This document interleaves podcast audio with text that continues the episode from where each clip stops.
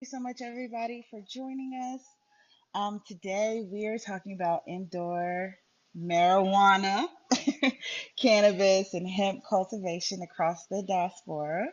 Um, so we have a, a lot of amazing melanated people on the um, in the room today, and they have so much knowledge um, from seed to bottle, even past that through marketing, distribution, and international trade and import export. So I'm so happy to be here, and I'm happy that everybody's here with us. We're going to be doing this on a weekly basis. Um, so I'm just going to actually let everybody here that are currently moderators just introduce themselves and then we'll take it from there. And I guess I'll start. So my name is Maya Gilliam. I am with Hempress Farms. We're located in downtown Winston-Salem. Um, we have a vertically integrated indoor cultivation facility and upscale hemp dispensary. Uh, we have luxury CBD products, and we definitely um, are. Uh, we farm all of our CBD from seed to bottle. We have an extraction machine here. Um, so we press our own flower to create the rosin that goes in all of our products. Um, everything is all natural, pesticide free.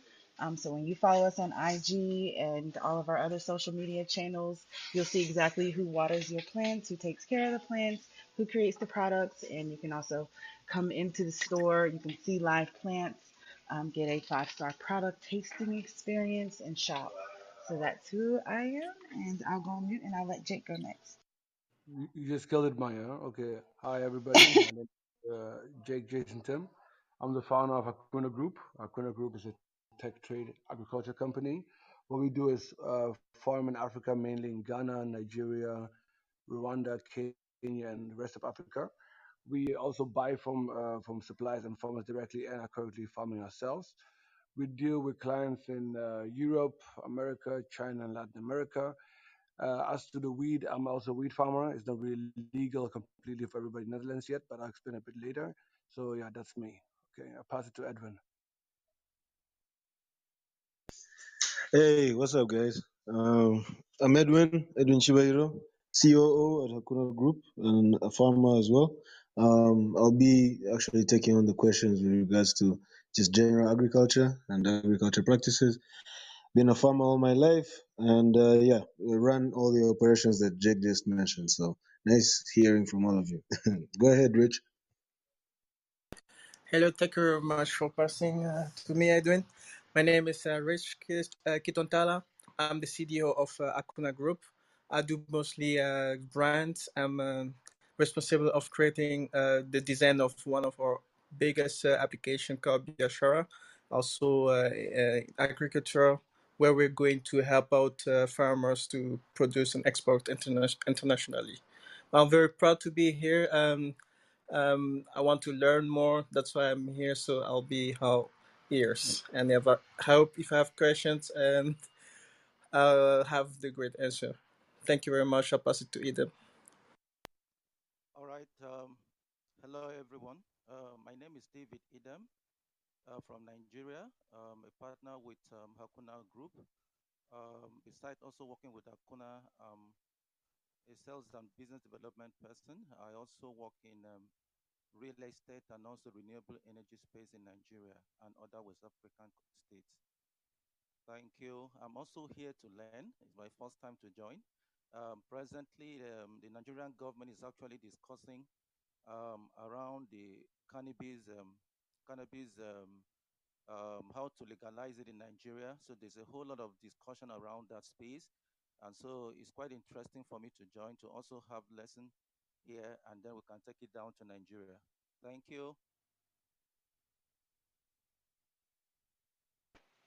Chris. Thank you. Uh, my name is Chris Isaacs, and I'm co-founder of Canna Africa, the organization that's hosting this event here today. I'm very happy to see and be hearing from all of you all.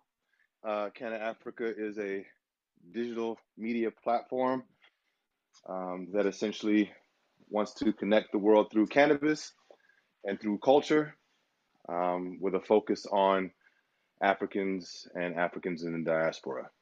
So Uh, again, it's good to be here and good to meet you all and looking forward to many, many great conversations moving forward. Thanks. Sydney. Hey, how's it going? Uh, this is Sydney Hall, the uh, other half of uh, the co-founding of Canna Africa. Um, I've been a cultivator for about, I guess, 15 years in California. Um, I've known my partner Chris uh, for about, I guess, 25, 30 years. We met in South Africa, and um, we decided to embark on this uh, this cannabis trail together um, uh, a few years back, and we're very excited that we've uh, managed to bring some great talking heads together to uh, to proliferate, you know, the uh, Africans and Africans diaspora uh, uh, and the Africans throughout the diaspora in this business, and looking forward to yeah having some great conversations and melding some great minds as we as we journey to the future of the cannabis industry. Patricia. Yes. Peace, everybody. I'm PE. I'm also on the founding uh, squad with Sydney and Chris. Uh, I facilitate media strategy, brand development, and global relations for Canna Africa, as well as the additional companies, uh, Hempress Farms and Hakuna, that's on the call today. Super excited about um, hearing everyone's story and looking at how we can continue to connect cultures through cannabis. And last but not least, um, this is Jamarly. Thank you guys for making it today. Long story short, for me, I started out in the world of cannabis from marketing events and festivals. Um, worked with anywhere from the kids of Bob Marley to just regular average folks making, you know, cannabis awareness. So I've been in the field of making cannabis brands aware and um, doing festival events and whatever. Now with Canna Africa, we're here to make more individuals aware about the benefits of cannabis, CBD, hemp, you name it, and how the industry can grow. Thank you guys so much. Thank you so much, everybody. And I'll let Dee, who just got in here, kind of introduce herself before we get started, if you don't mind, Dee.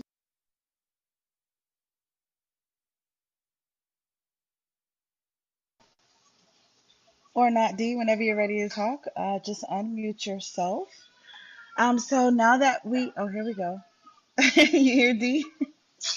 Yeah, hello.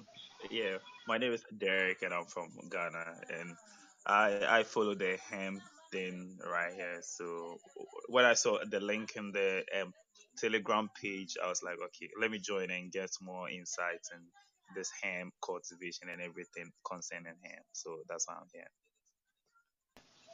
Awesome. So you were just scrolling um, Clubhouse and you saw the room and you joined us.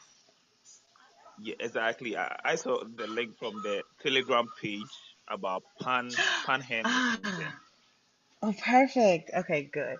Well, you are in the right room. Um, so we're discussing indoor uh, cannabis cultivation. So who wants to kind of jump in first?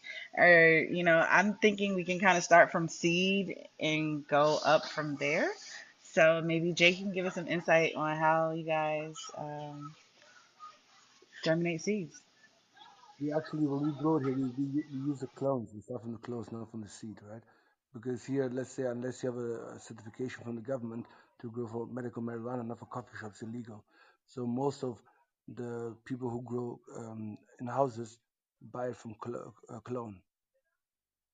You understand what I mean, Maya? Yeah, totally. Yeah, Totally. so So, this is Sydney. Um, yeah, so you, I'm like, you know, there's several ways that people start, depending on, you know, what I'm saying, depending on what industry. And so a lot, some people start from seed, some people start from clone. Um, starting from seed, obviously you have to germinate the seed. You know, what I'm saying, put it in some water. Um, probably, uh, you know, a lot of people use, you know, a lot of people have um, uh, uh, machines now. If you're commercial operations, but if you're kind of uh, doing a home operation or a smaller operation, you pretty much just put that seed in a wet napkin. Um, and until it until it kind of pops, and you put it in a um, you know I'm saying a cube or something, a Rockwool cube or a sponge cube, and um, and it kind of you know what I'm saying it kind of pops on its own, and um, you know that probably takes you know what I'm saying anywhere from uh, seven to ten days for for a seed. You know what I'm saying a feminized seed. Um, if you're just dealing with if you're dealing with seeds that you don't know of, um, that you don't know if they're you know male or female, um, because a lot of times if you don't know that if they're feminized seeds, um, you don't know what um, what you're what you're getting. Um, so usually um, you should probably go to places, reliable places to buy actually feminized seeds if you don't know if their seeds are male or female. Um, and then the kind of the process begins, you know what I'm saying? That kind of turns into a little tree and you kind of keep going from there, you know? Yeah, and to piggyback on what he was saying about the clones is um it's a good idea to take clones from your most amazing plants because you know that clone is going to be exactly that same plant. So uh, that's another reason to um, to take clones versus seed. Right. And a lot and a lot of times a lot of times, you know, when you do pop seeds, you're gonna be doing some pheno hunting um, for the strongest uh, for the strongest um, bunch in those in those seeds. Um, so what a lot of, what a lot of people do is uh, they'll get a batch of seeds. Um, they'll label those seeds, uh, proliferate those seeds, uh, germinate. Germ- I'm sorry, germinate those seeds, pop them, and then they'll grow them out to figure out which is the strongest ones, and then they'll take the strongest bunch and then clone those. Um, so it's a bit it's a bit of a process into into, into getting your strong. You know what I'm saying? Into getting uh, to your strongest batch of uh, of clones and plants that you want that you're going to want to grow on a regular basis. So you know it's really from germination. You find out what kind of uh, you kind of label those uh, those seeds uh, as they as, as you germinate them. Then you learn. Uh, then you uh, uh, label those uh, those clones that you get from them and grow them out and see uh, and see which is the best uh, best phenotype. Um, it's it's called uh, a process called pheno pheno pheno hunting.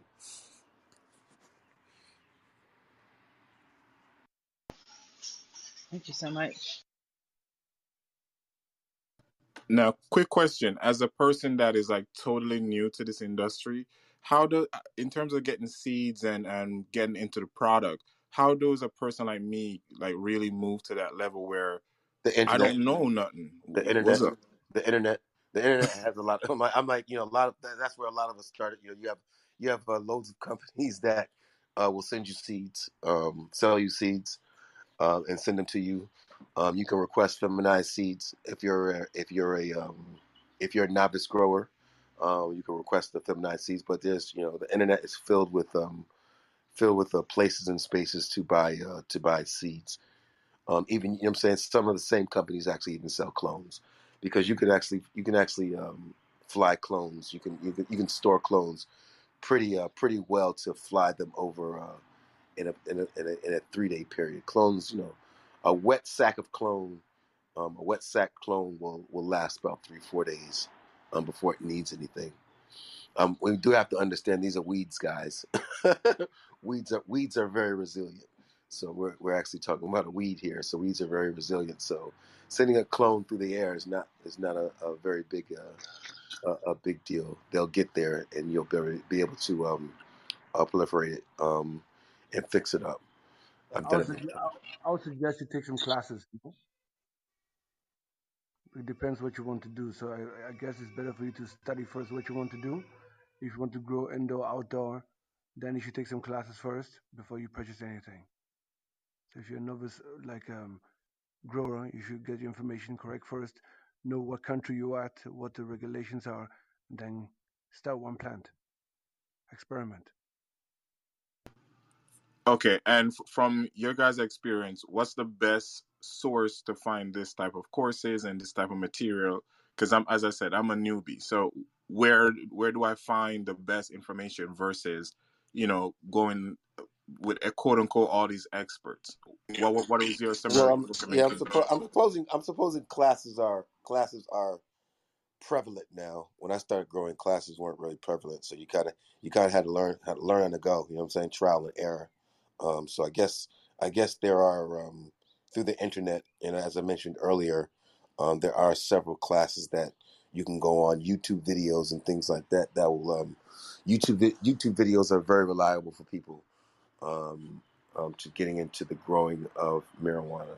And one thing, one thing, one thing I do want to stress is, it shit ain't rocket science. It ain't, it ain't, it ain't, it ain't that hard. Um, it's just, you know, I'm saying, it's just fun, uh, things that you have to pay attention to, markers you have to meet. You know, what I'm saying, certain, certain, certain, um, certain things you have to do to get that plant to uh, get it to where you want it to get to. Um, but yeah, YouTube videos, and I, you know, what I'm saying, I don't, I don't, I don't uh, know who the brother was talking earlier, but yeah, there's a lot of uh, classes on uh, on the internet right now that will take you through the process. I'll say, Yeah, and I'll, I'll also say, to I'm piggyback Oh, on the classes, sorry, um, just let you know, follow our Instagram. We have classes on every other Friday. Um, we cover everything from seed to bottle um, when it comes to cultivation. So it's good for um, newbies for sure. Um, and when it comes to like, um, I'll just tell you kind of a little bit about me. I just started actually growing um, about two years ago. I hired a consultant. I actually paid him like $9,000 to teach me everything about growing. So that's the way I went about it um, because I didn't really have time to do the whole trial and error thing. So when I teach classes, I let people know that I um, am definitely um, don't claim to be like the most experienced grower, but I am teaching you everything I have been taught from one of the most experienced growers in the world. So that's the way I went about it. Um, so I would suggest that, and um, definitely follow our Instagram and our Facebook, and you'll see all the classes that are rolling out. So we cover everything from uh, vegetation to flower, prep for flower, also uh, pressing uh, oils for ros. I'm sorry, pressing flour for rosin, all the way through making products. So just FYI on that. cool. Um, I'll just add, uh, with the marijuana thing, um, I've I've always been much better at selling weed than growing it. Um, but Sydney's right. I think it's not rocket science to grow cannabis in general, but I, I do have a, a, a, a, high respect for very good marijuana, very good uh, flower, CBD flower, and so forth. So for the so for the cultivators in the room who have you know experience in Sydney's case, Jake's case, I'm sure many years, could you kind of give us a little bit of insight on how long it took you uh, as a grower or cultivator to, to get to the point where you said I'm I'm very good at this. I'm still not good at it. Um, and any uh, you know anybody that says they're they're good at they're great at it, you know, um, it's it's it's a it's a learning. You know, so you learn about you learn about the plants from strain to strain. You can dial in a certain strain um, and be very very consistent with it. Um, but once you actually move to different strains, and uh, you know what I'm saying, your your environments your environments have to be tweaked a little bit uh, to those strains. Um, so your environment, the most important thing in an indoor grow is the environment.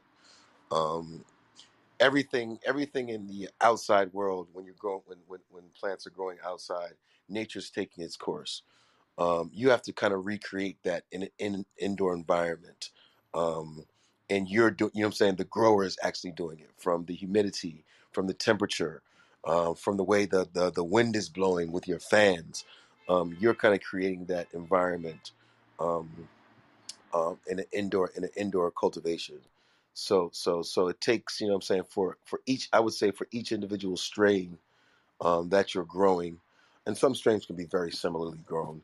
Um, but you know what I'm saying for different strains that are not similarly grown, you know what I'm saying it's an indica, it's a sativa, you know what I'm saying depending on the hybrid percent the hybrid percentage, you know you're dealing with I guess about maybe two to three rounds before you kind of dial in that uh dial in that um that that environment to where the plant is very happy and the plant um, is kind of very very very very suited to that environment. So I would say I would say, um, you know, growing any individual strain for about for about uh, a year, a year and a half, you pretty much can dial in uh, what that what that plant uh, wants and needs at any given time in its uh, in its life cycle.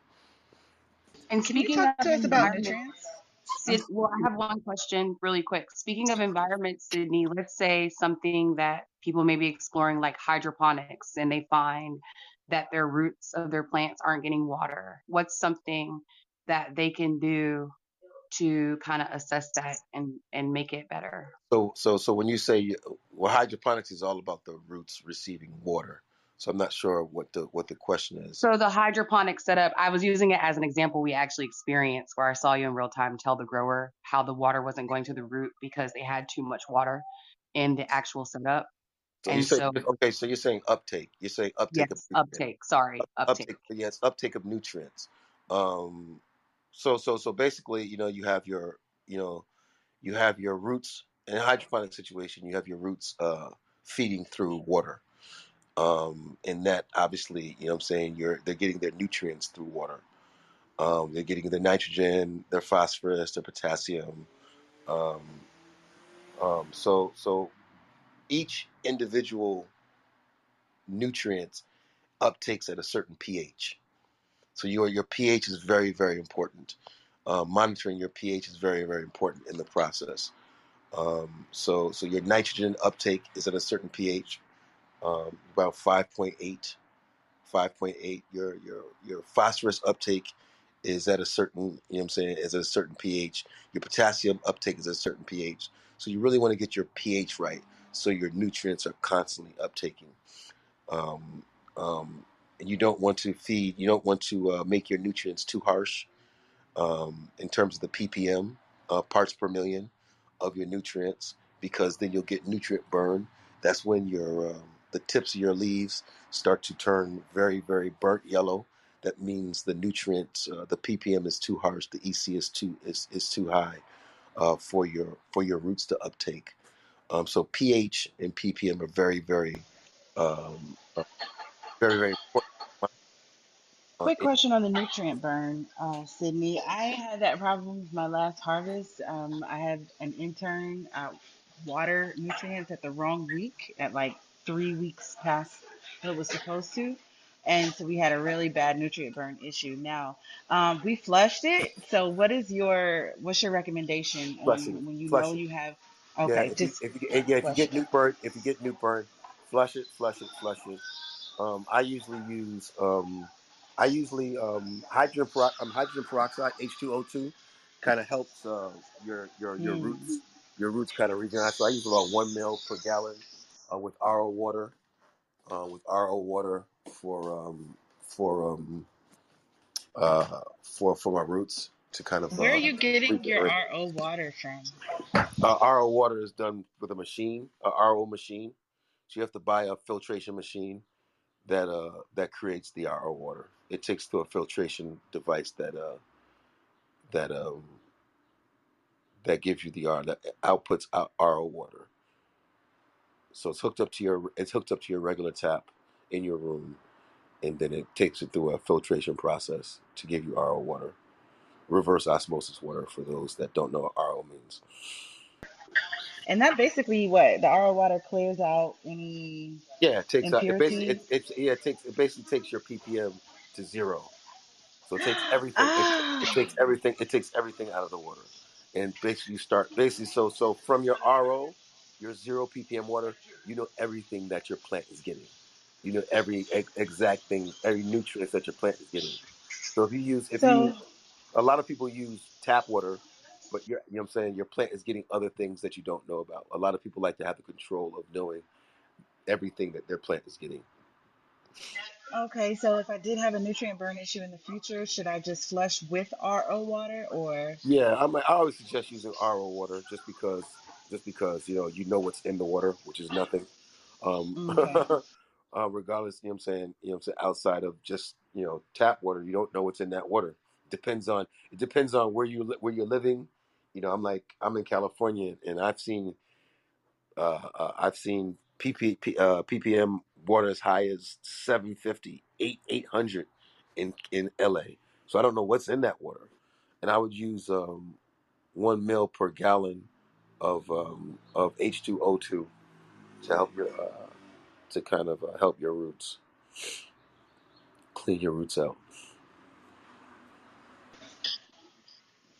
So Awesome. yeah, Thank when you for the nutrient burn info. come, when nutrient burn comes, your best outfit is to uh is flushing, and then and then give it. You know what I'm saying? Don't give it. You know what I'm saying? Then kind of uh give it a bit of uh you know flush it for a couple of days, and then go into a low nutrient mix and raise it accordingly. You know this. You know with with uh with the um with plants in your room, guys. You'll know everything from the leaves. The leaves will tell you everything Um, so so paying attention to the leaves and the stalk of that plant, you'll know you'll kind of know. And there's and there's several things online that will give you um, give you a pictorial of if you see if you know if your leaves are doing this, then this is the problem. If your leaves are doing this, then this is the problem. Your leaves look discolored, this is the problem. So there's several things online uh, that you can uh, grab hold of. Um, I've heard of uh, leaves, like knowing from the leaves, but I this is my first time hearing about the stalks. So, um, yeah, can you tell get us more about get like? sometimes you get Uh-huh. purple stalks. You know what I'm saying? Sometimes your stalks are Oh wow, I've never seen that. Yeah, sometimes people's stalks pur- turn purple. And also, this is a lot of this is indoor growth. So a lot of different, you know, what I'm saying you have your people uh, grow in different mediums. Some people grow in rock Rockwool. Some people grow in uh, uh, um, uh, coco. Some people grow in, coco perlite mixes. So depending on the medium that the mediums that you're using, you might uh, see certain deficiencies. You know what I'm saying? Because with Rockwool, you don't need to. You know what I'm saying? You don't need to use CalMag um, because for some reason Rockwool, you know what I'm saying? I know, you know what I'm saying? You don't need to use Cal Cal Mag. Um, with coco, you need to use Cal Mag. and if you don't, you'll start to see uh, certain deficiencies of cal- calcium, mag- uh, Cal Mag, I mean calcium, ma- magnesium. Um, purple leaves, you probably have a phosphorus, uh, uh, um, a phosphorus uh, deficiency. So yeah, so so you're you're you're in growing weed, you're supposed to see green. If you don't see green, something's going on. either, either if it's in your stalk or if it's in your leaves, if you don't see green, something's going on. So just Let me ask you guys um your opinion uh, on like uh, prepping for flower, and I know some people like defoliate almost all the leaves. Some people defoliate half the leaves. Some people just lollipop only. Um, what do you guys do? Um, I think that's a, I'm like, you know, I think that's, you know, one of the things is, you know, defoliation, you know, you can get, you can get more light throughout the canopy because the leaves are not blocking it. Um, usually, you know, people start to defoliate probably around week week start start to defoliate probably around like week four, week five, and then gradually defoliate more through the end. You know what I'm saying? Through the uh, through the end, maybe start. You know what I'm saying? As early as three, three to you know saying defoliation between three to six um, to get more light in the canopy. Um, some people lollipop. Lollipopping is you know what I'm saying. So the energy. Uh, more of the energy goes to the top of the buds rather than wasting the energy on the bottom, uh, the bottom sites of the plant um, and some people just let their plants grow, you know, saying how they are.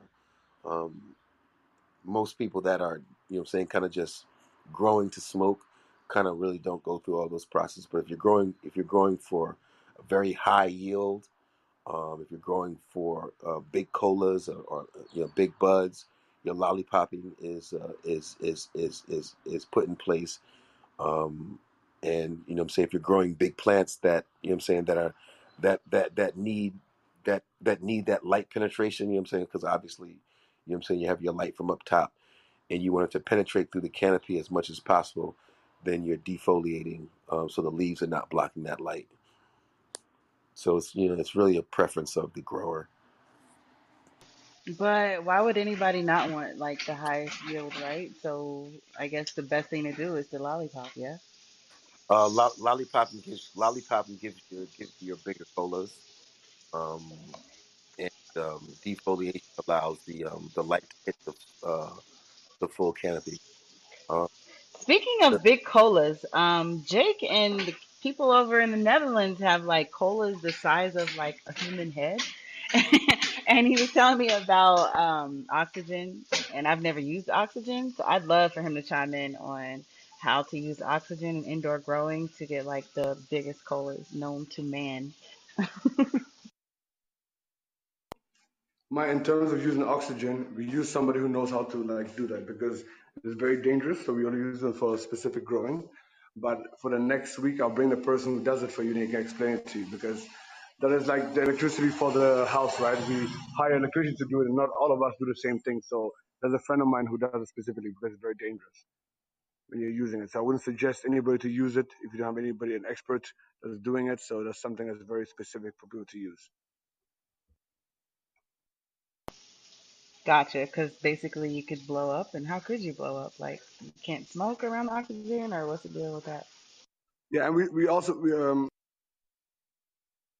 we also top our, our flowers, right? So we when when they when they uh, grow in a specific week, we top them twice, so that we the it takes a little bit longer to uh, to grow. Instead of two months, we do it for like four months. So we keep cutting it to, the, to instead of one bud, it becomes like four or five buds. and then use oxygen at the same time, specific uh, nutrition, and you can get a really, really big yield from it. I can send everybody documents on it if you're interested, so you can see exactly how we do it. Cool. You can Yeah, throw just like a just just yeah, document or a video on yeah, your Twitter. just just in the theory the theory of oxygen. You know what I'm saying? You, the roots, the more the oxygen, the more roots get oxygen. You know what I'm saying? The better the better they uh, the better they are, and the more they produce.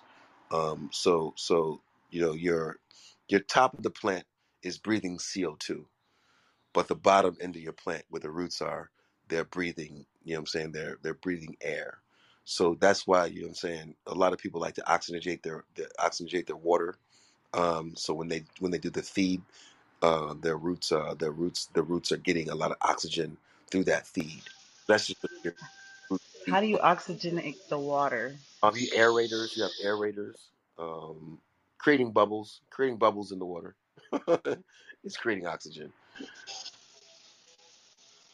Okay, thanks guys. You guys are making me better by the second. I appreciate We actually spray we spray oxygen into the room instead of the water. yeah yeah direct i'm like yeah just in the theory direct oxygen to the roots their their their mechanisms, right? Exactly. You know what I'm saying? But like you said, you know what I'm saying, you really have to know how to do that. But my, you can only do it in an airtight room. I have, the room has to be completely sealed, so you can't do it like an open room. right. Yeah. I really know how to do that but, for to get that.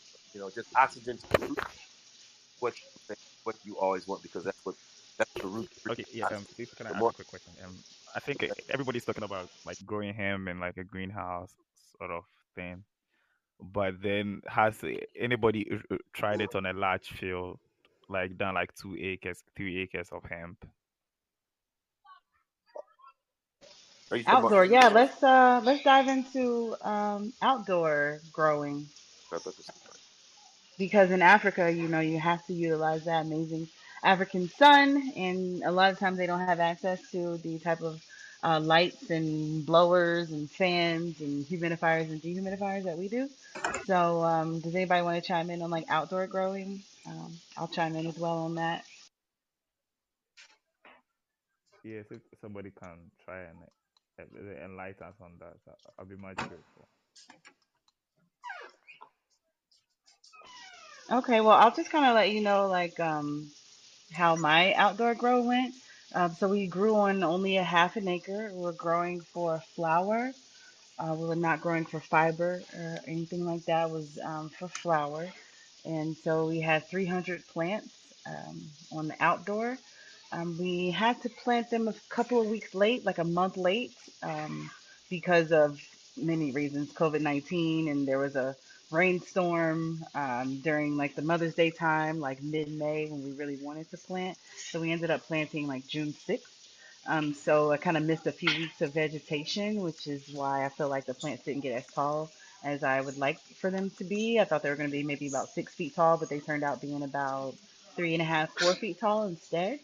Um, but they came out with some really amazing uh, flower. Uh, the colors were super um, thick, you know, about the size of my wrist. Um, so it was really good. We had um, a bit of issues with caterpillars towards the end um, which ate up uh, a little bit of the uh, center of some of the flowers. It almost looks rotten uh, when the caterpillars uh, come out, um, but we're able to fight those off at least. In order, we only lost about I'd say six plants out of all 300 to the caterpillars. Um, and so outdoor growing is definitely a place for that.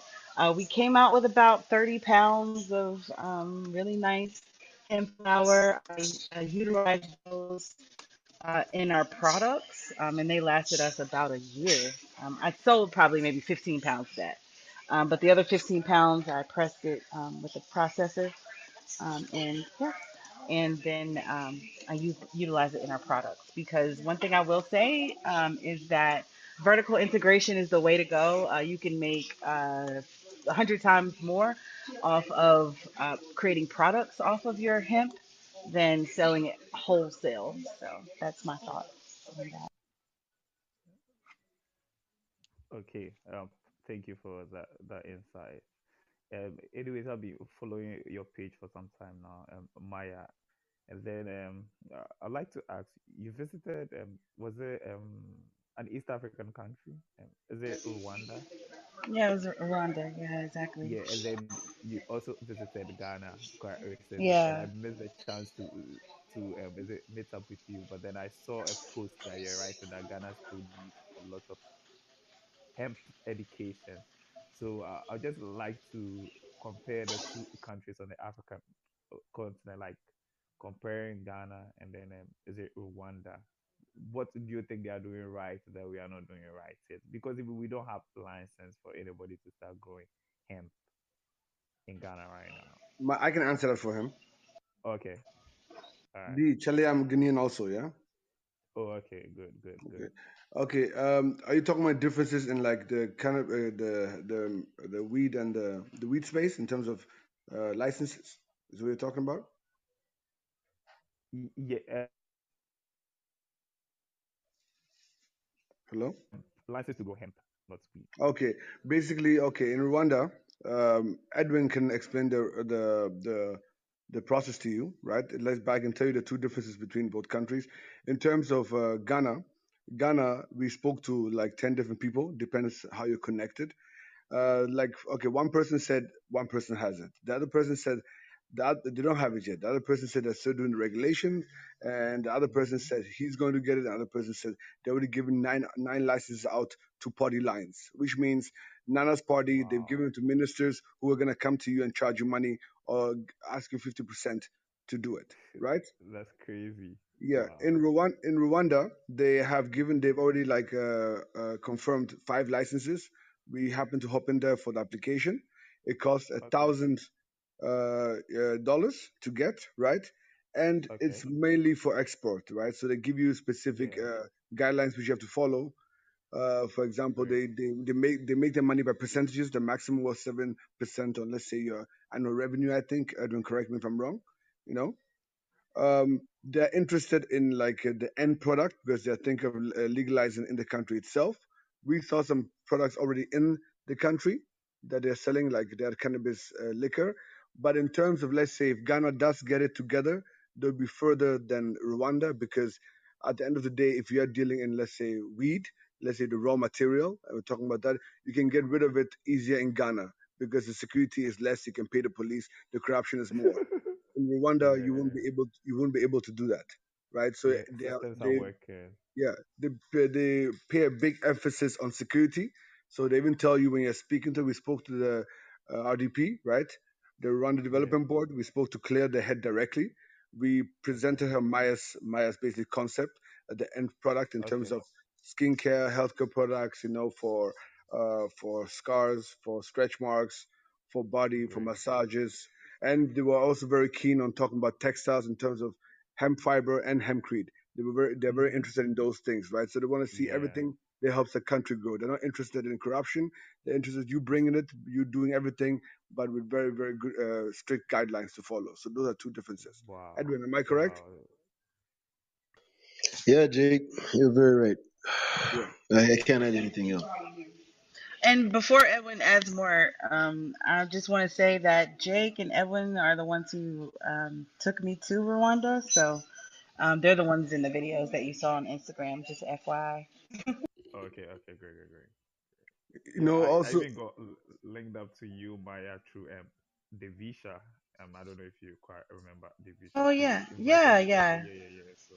so I'm the one. I, I'm trying to make my um, other partner in the states link up with you, like you, Maya.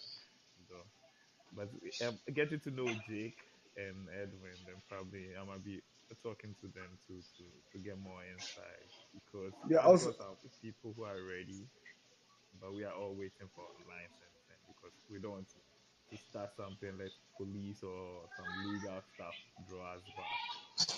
But no uh, to, to, but D D, where, where are you where are you talking from? Where, where are you exactly? Oh, From Ghana.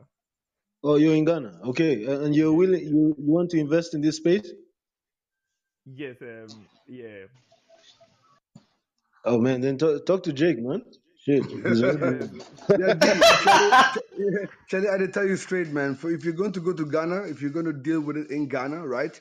You need Yeah. to have the. You need to if you want a license, your contacts have to be right. You know, you have to sit right. You have to have somebody in Nana Nana's cabinet. Yeah, exactly. You know, and you, like the last digit they gave us in Ghana, yeah, dude, the last digit they gave us in Ghana was at the beginning two million. If you want to even start with somebody, you know. So you have to you know in Ghana how it works. You have to pay this person, you have to pay that person, you have to pay this person. So that's how it is, you know. Yeah, and, and everybody in Ghana wants to eat, right? So they, they all give you different figures. When you meet one, they say they've already given out five licenses. The next guy says they've given out nine. And the next guy says you have to pay two million. We can walk into the office tomorrow. So it's it's quite disorganized. But yeah, Yeah, for us we're Also, because yeah. go ahead. Yeah, Maya, sorry, continue. no, you continue. No, okay. Basically, D, because we, we are lucky because we're in agriculture, right? We deal with farms, uh, farmers, and uh, suppliers. So we work one of the biggest farms in Ghana, and he was one of the people include, um, that works directly with the government in agriculture, and that falls in the same space.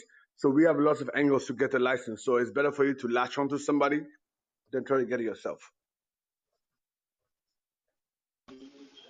Also, in the meantime, um, I do you know this guy named Josh Ansa? He's in Ghana. He's our um, product representative for Hempress Farms in Ghana, and he has a lot of uh, topicals and uh, tinctures there. So if you want some products, definitely hit him up.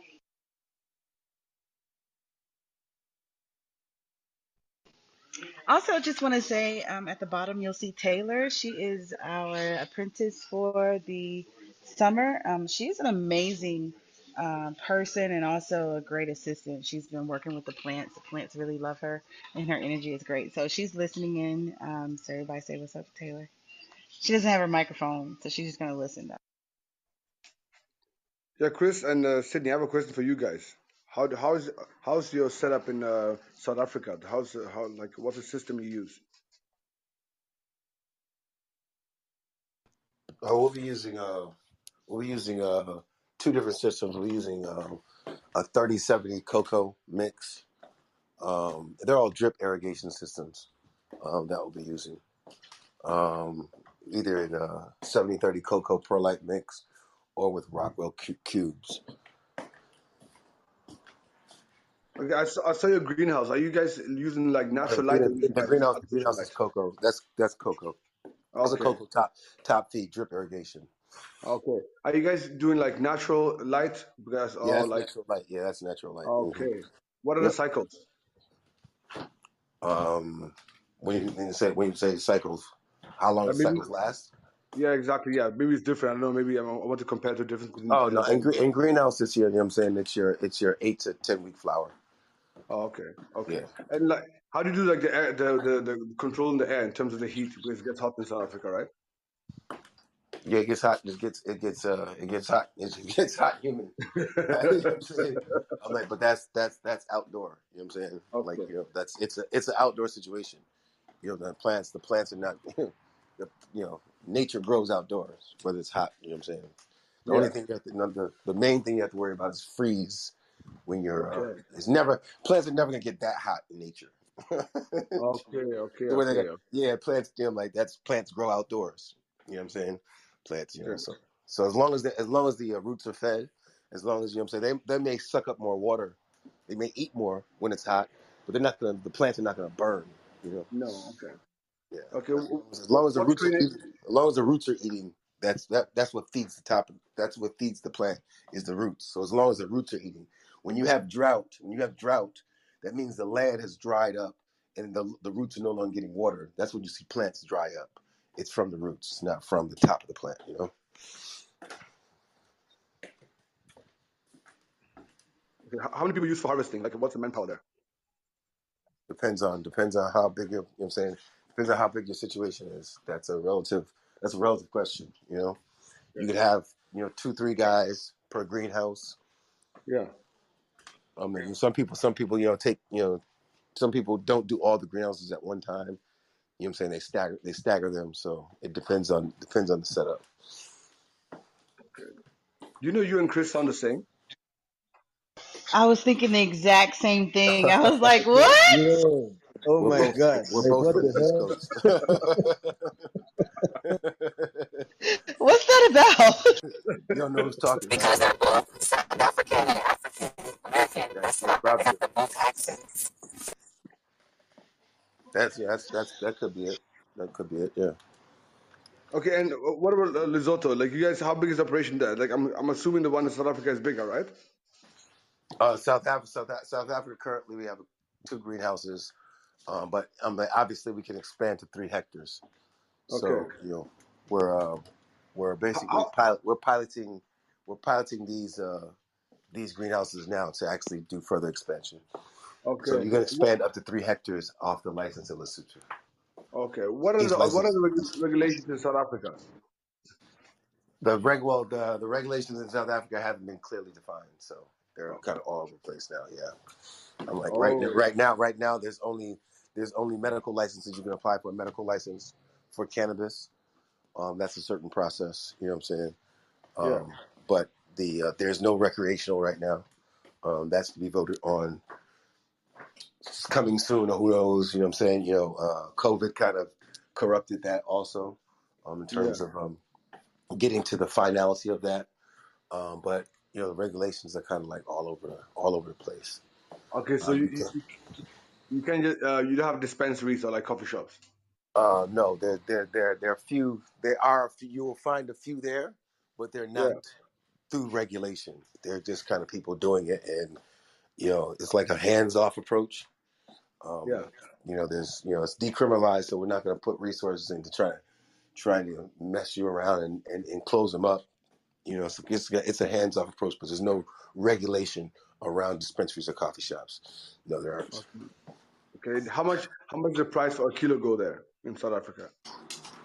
Depends. Uh, depends on indoor between indoor and outdoor. You know what I'm saying? Let's go in. Let's go indoor then. What's the highest price you can get for, for indoor uh, indoor, you probably get around like 65, 70,000 in South rands, Africa?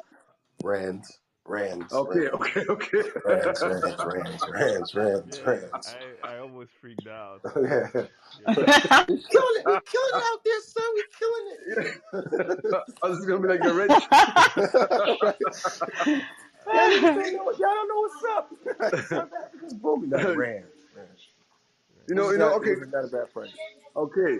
The, in Netherlands is, is around um six thousand for indoor. Let's say Silver Haze, Amnesia. You know. Yeah, And it's when you about it's about twenty. It's about your high your high twos per pound. You know what I'm saying?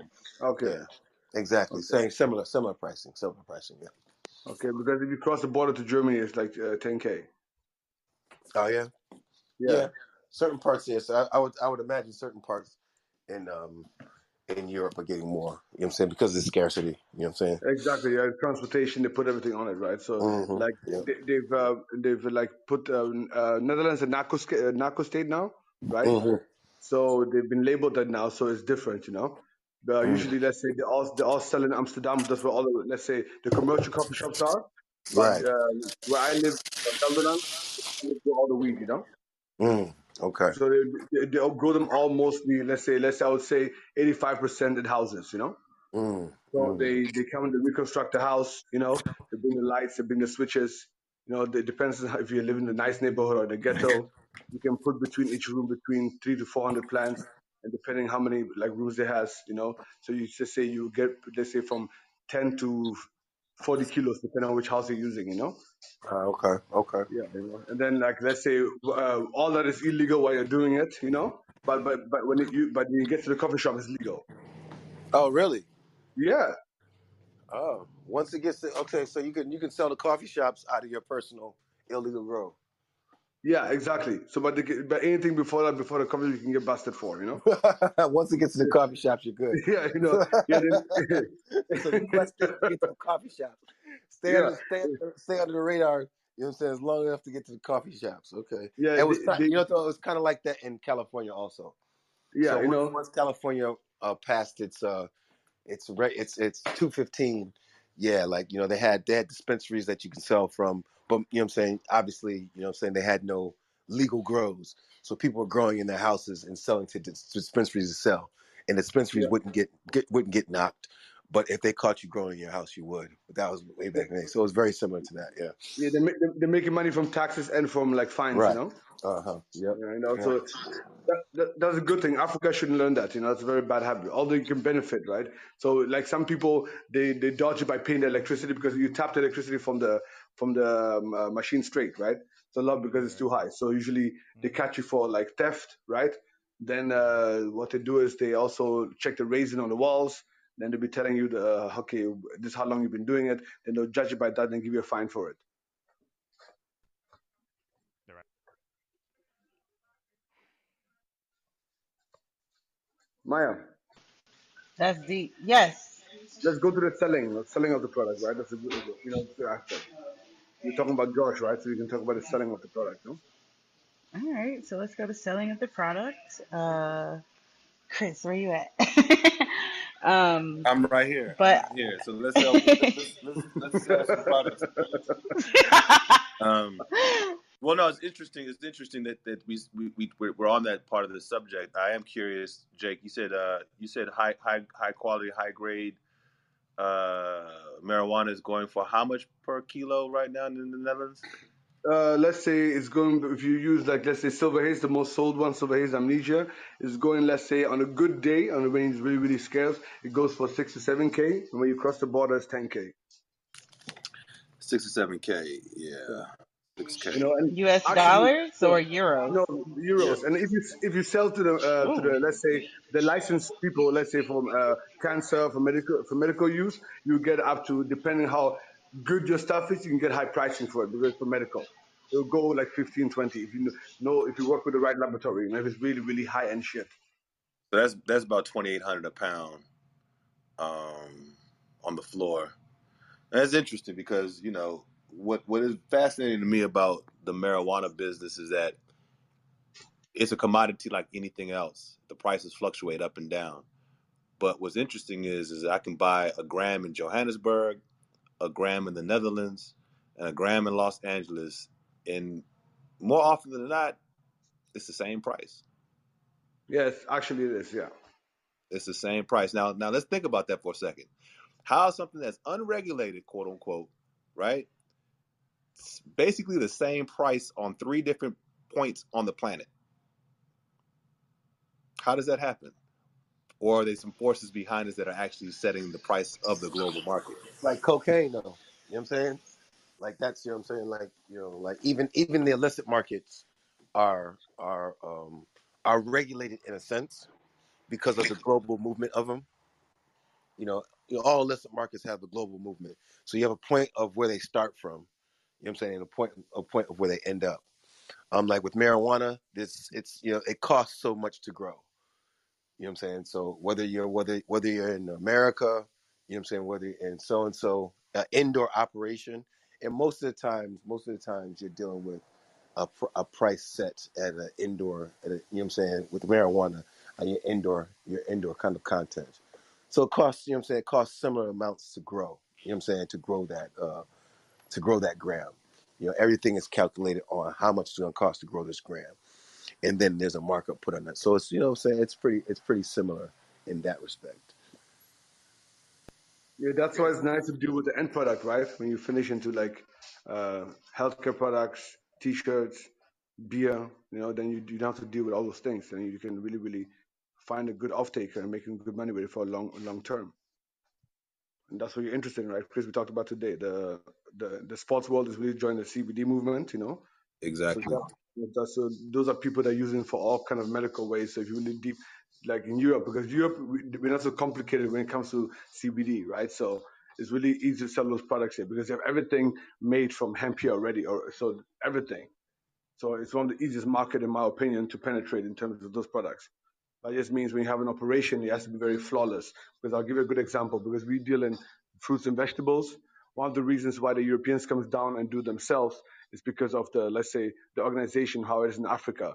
They don't know how to grow, uh, grow. They don't follow certain specifications. So the Europeans come down themselves and do it. And we talked about that also Rwanda. We, who do we meet at the RDB? We met Tim, right? They also called him down to do it. So it's the same thing. Yeah. Yeah.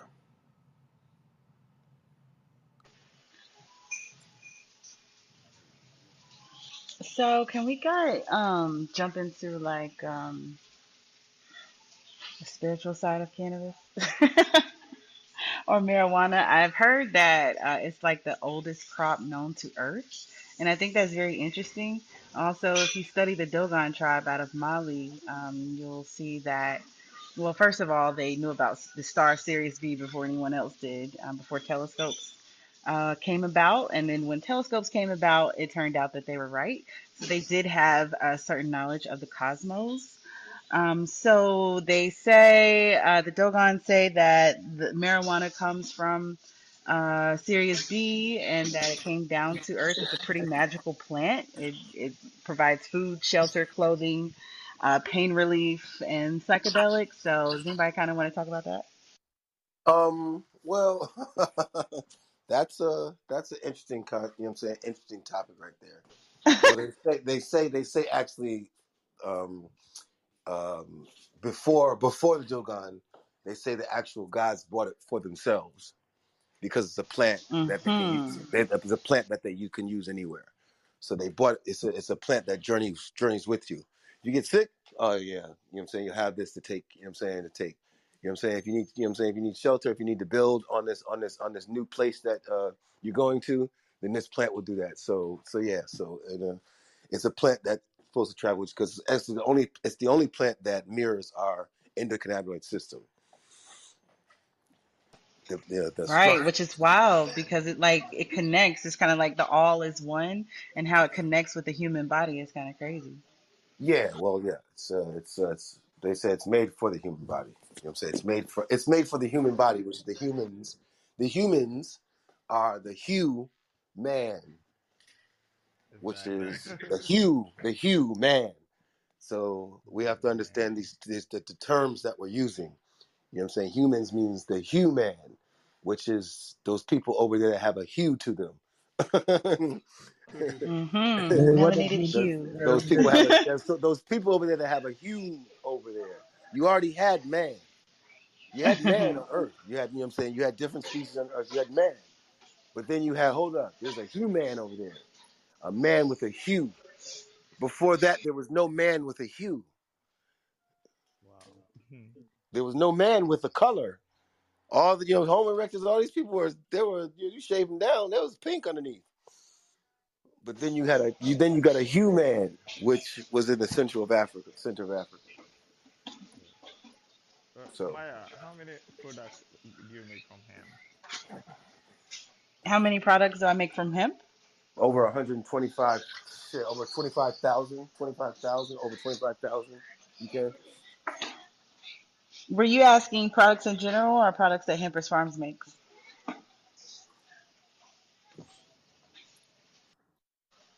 D. Okay, D left, or he got cut off somehow. He was asking products in general, but I'm, like that's why I said over 25,000. Um, Okay, yeah, I was kind of unreal, huh? Oh, wow, that looks really nice. Keep that going. Yeah, that's good. Front, back, side to side. She's shooting product images, y'all.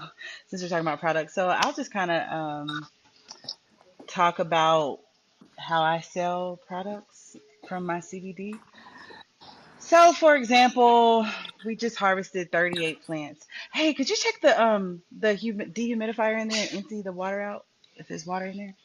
Uh, we just harvested uh, 35 plants and now they're hanging upside down, drying. Um, let's talk about, um, before I get into my products, let's talk about drying and curing, y'all. So we just chop them at the root and we hang them upside down. Uh, we take out the humidifier from the room because it's all about sucking the moisture out. And uh, we put a dehumidifier in there. I set it on the lowest setting to try to pull the water out as slowly as possible. So, best case scenario, hopefully they'll dry in about eight days or so. So we'll go in there every day and we'll pop the stem and just see how it pops to see if it's ready or not. Um, so that's how we dry. Do you guys have any insight on drying after um, harvest? Yeah, you're like your your your your your room in a dry room. Your you know what I'm saying, your, dry room should be about seven degrees and about between 55 and 65 uh, humidity, relative humidity.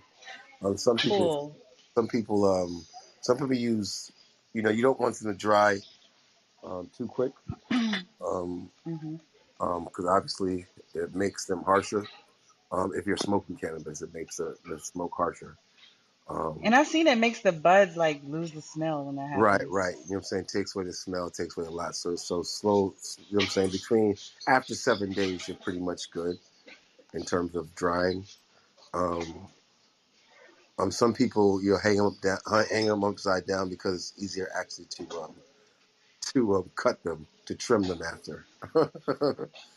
Do um, you guys they, do a wet trim or a dry trim? Like, I do you always do a dry. trim I always do a dry trim. I never do a wet trim. I always because the the the the you'll you'll maintain more of the uh, the terpenes if you actually terpenes?